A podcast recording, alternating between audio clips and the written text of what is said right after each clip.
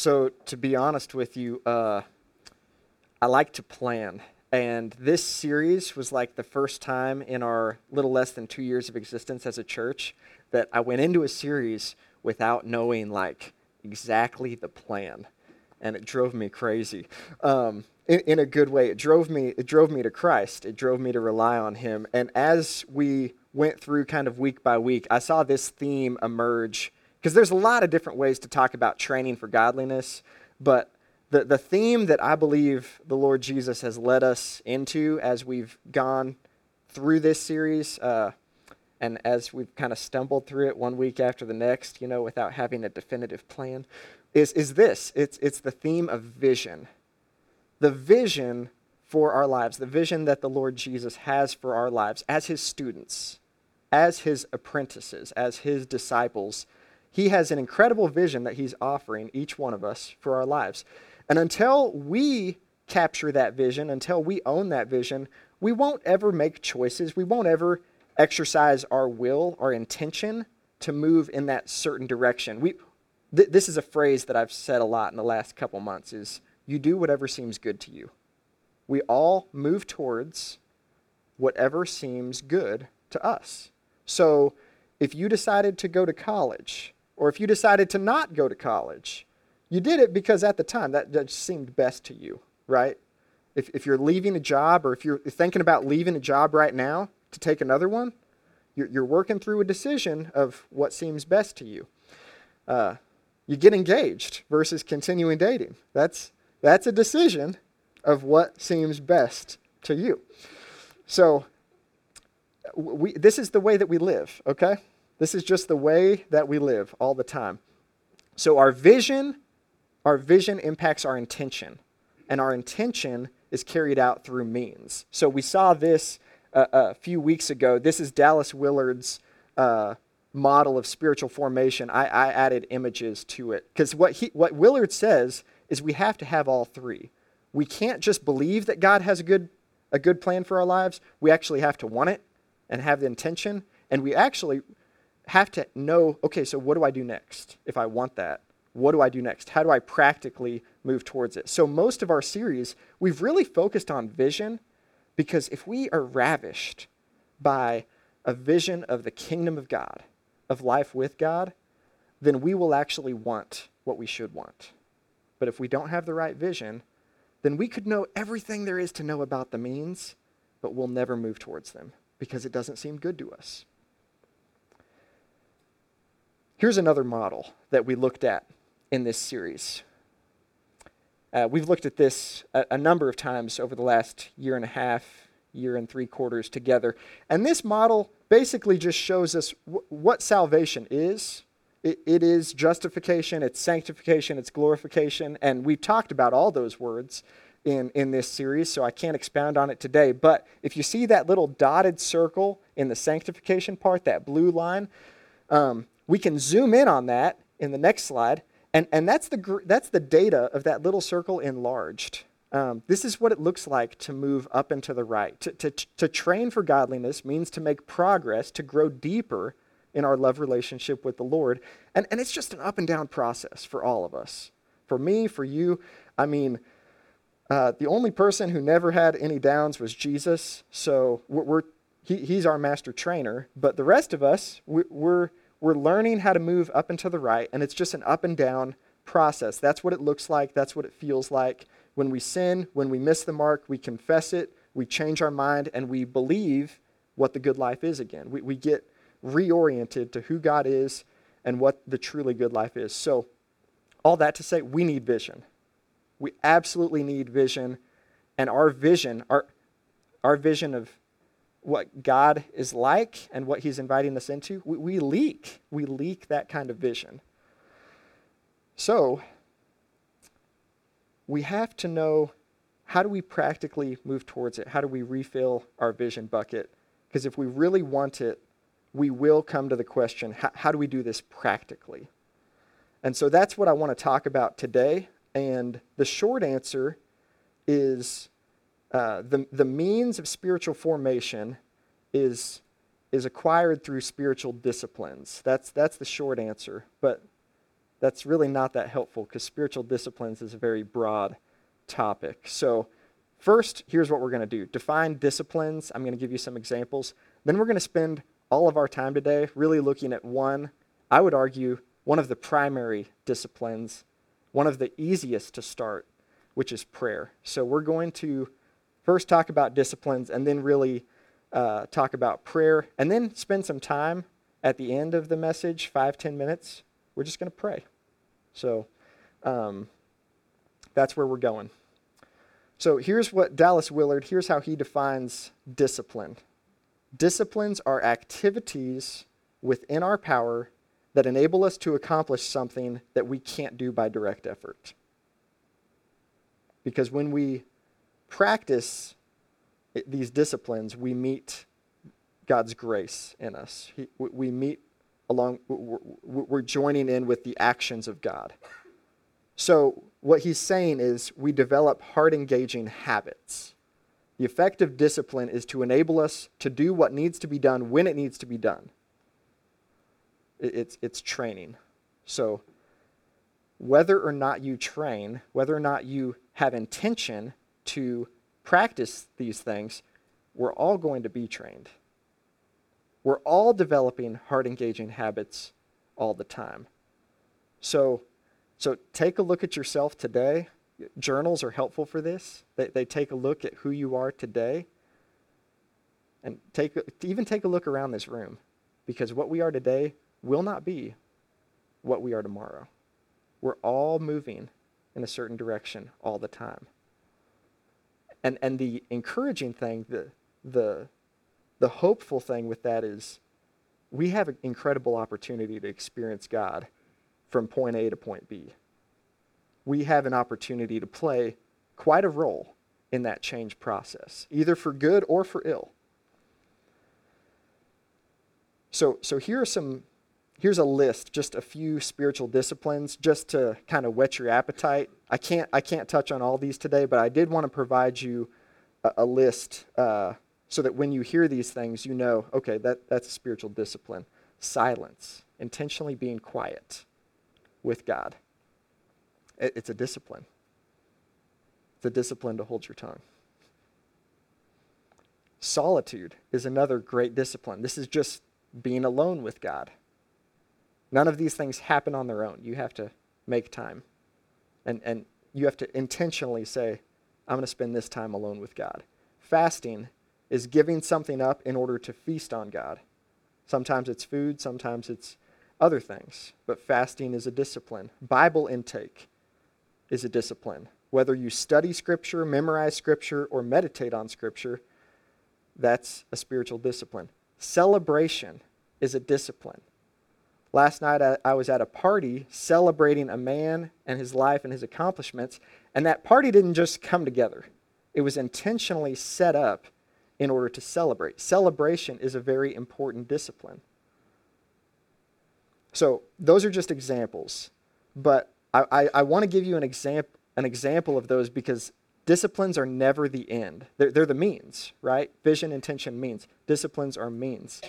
And uh, this is kind of a self deprecating story, but about five years ago, one of my close friends asked me, Ben, what do you want to, what kind of man do you want to be in like 30 years? You know, what, what do you want your life to look like?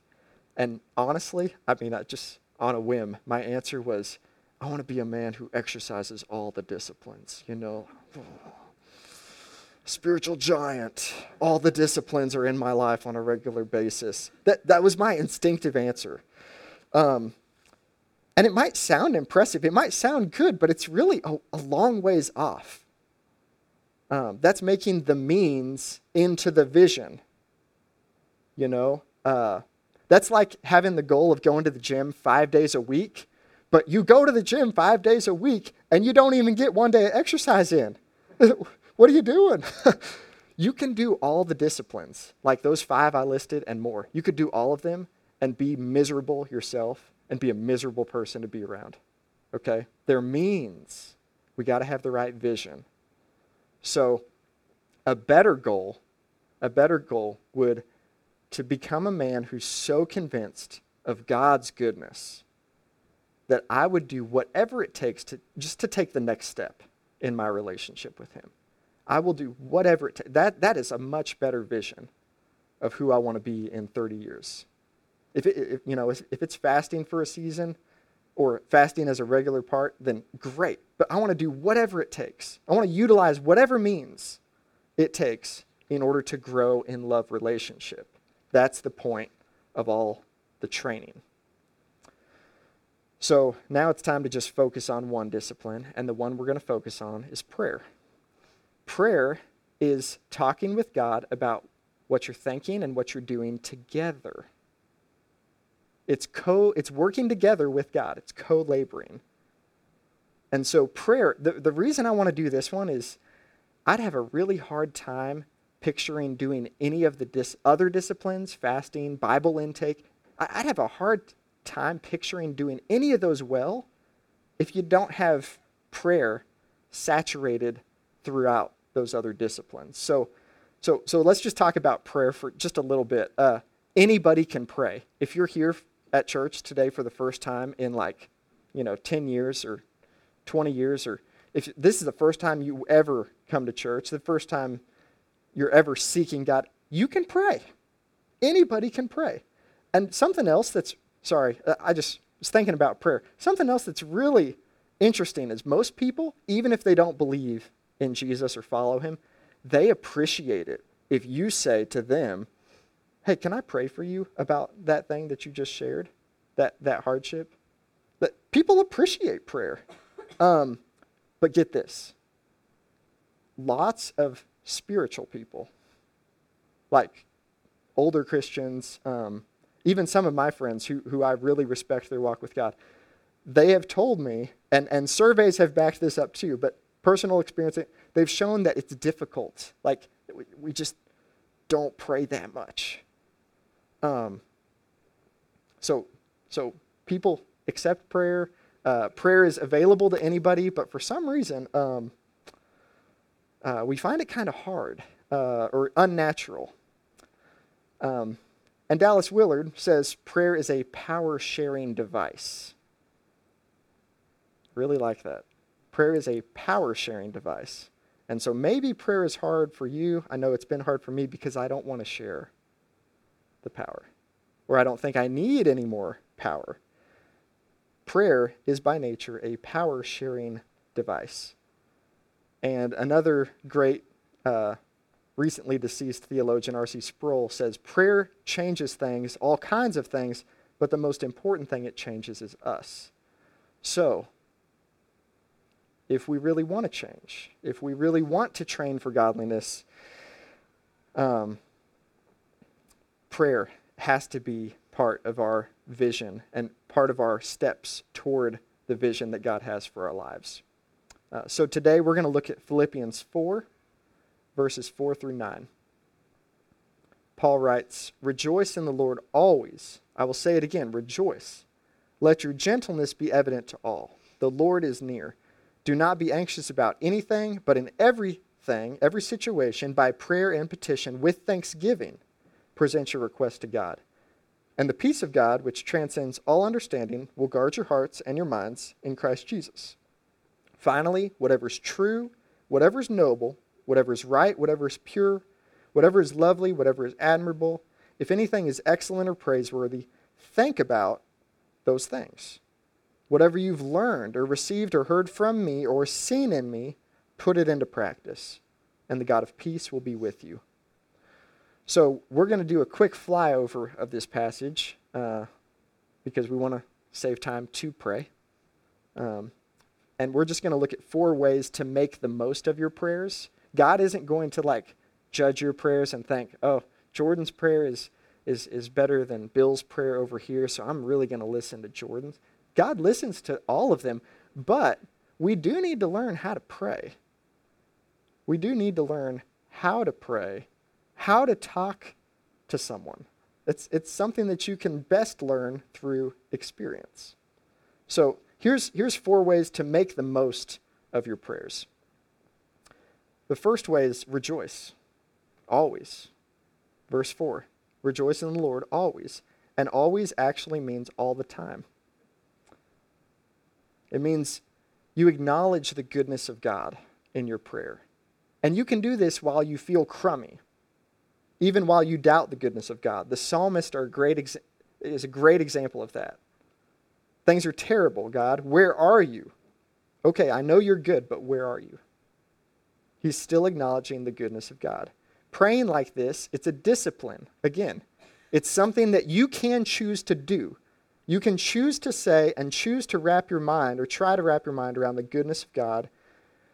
That's in your power to do. And so, even if you have obstacles with that, that's okay because God is happy to have conversation with you about your obstacles. And, and I think there's a promise here in all of these. If you do this, if you choose to rejoice in the Lord always, you will experience deeper love relationship. You'll see a God who provides gladness no matter what else is going on.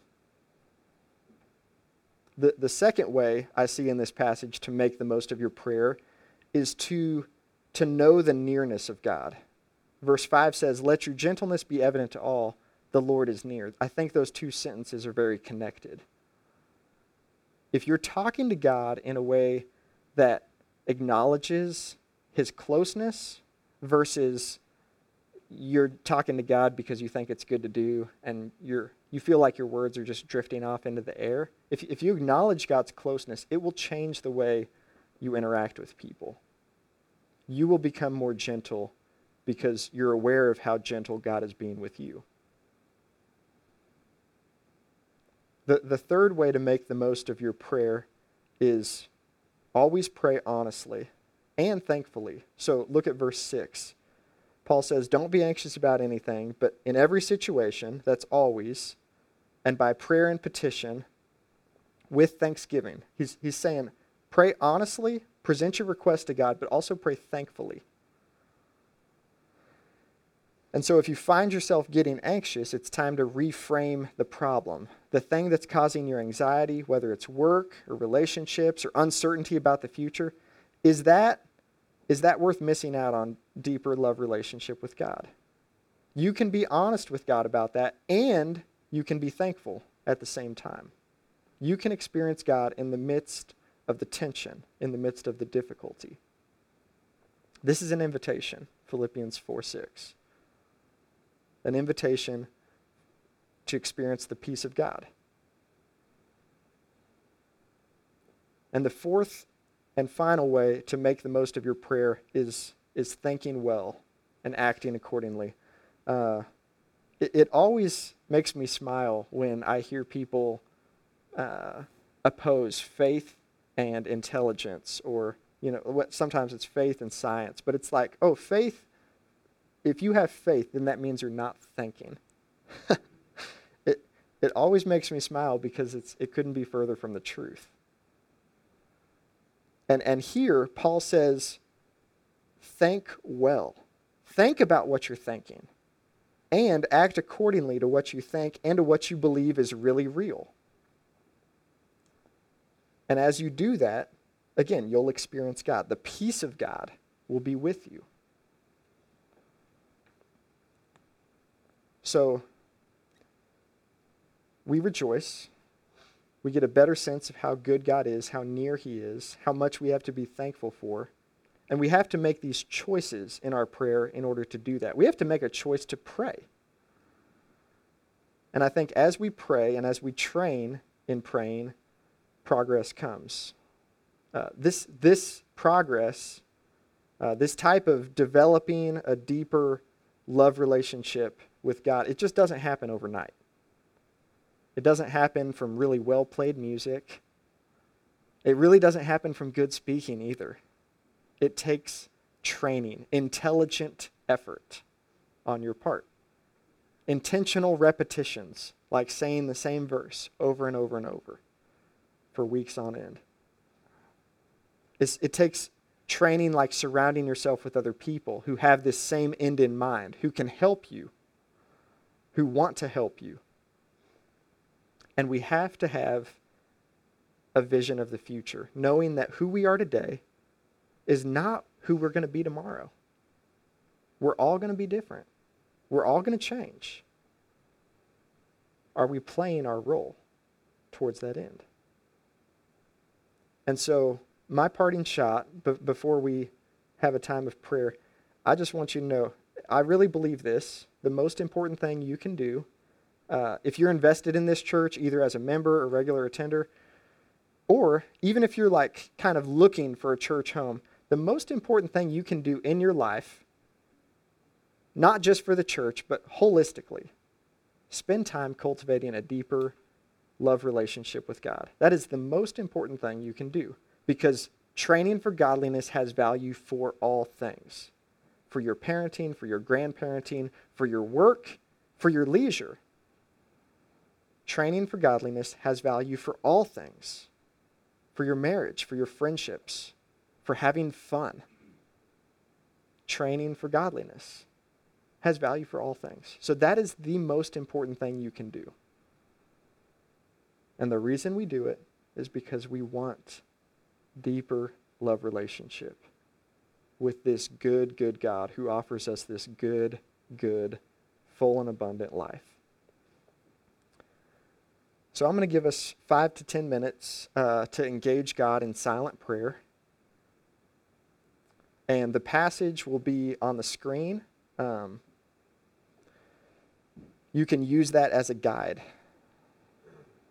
to rejoice, to just focus on God's nearness, uh, to pray honestly, thankfully, and to thank well and to act according to your thanking well. So I'm going to be silent and, and let you talk to God silently. Daddy, thank you that you're so good. Um, you're so good to us. And, and you invite us to pray without ceasing.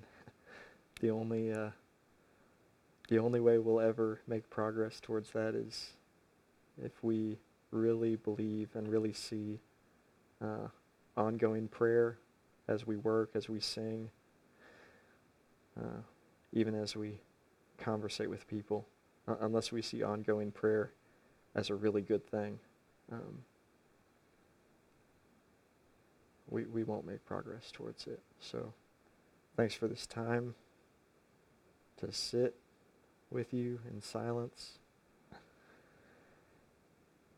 And uh, yeah, just pour out our hearts. I pray that um, pray that we would be ravished by a vision of life with you. That we would want to talk with you. And we train so that when things go well, when things go poorly, when things are normal and numb, uh, our first reaction would be to talk with you about them.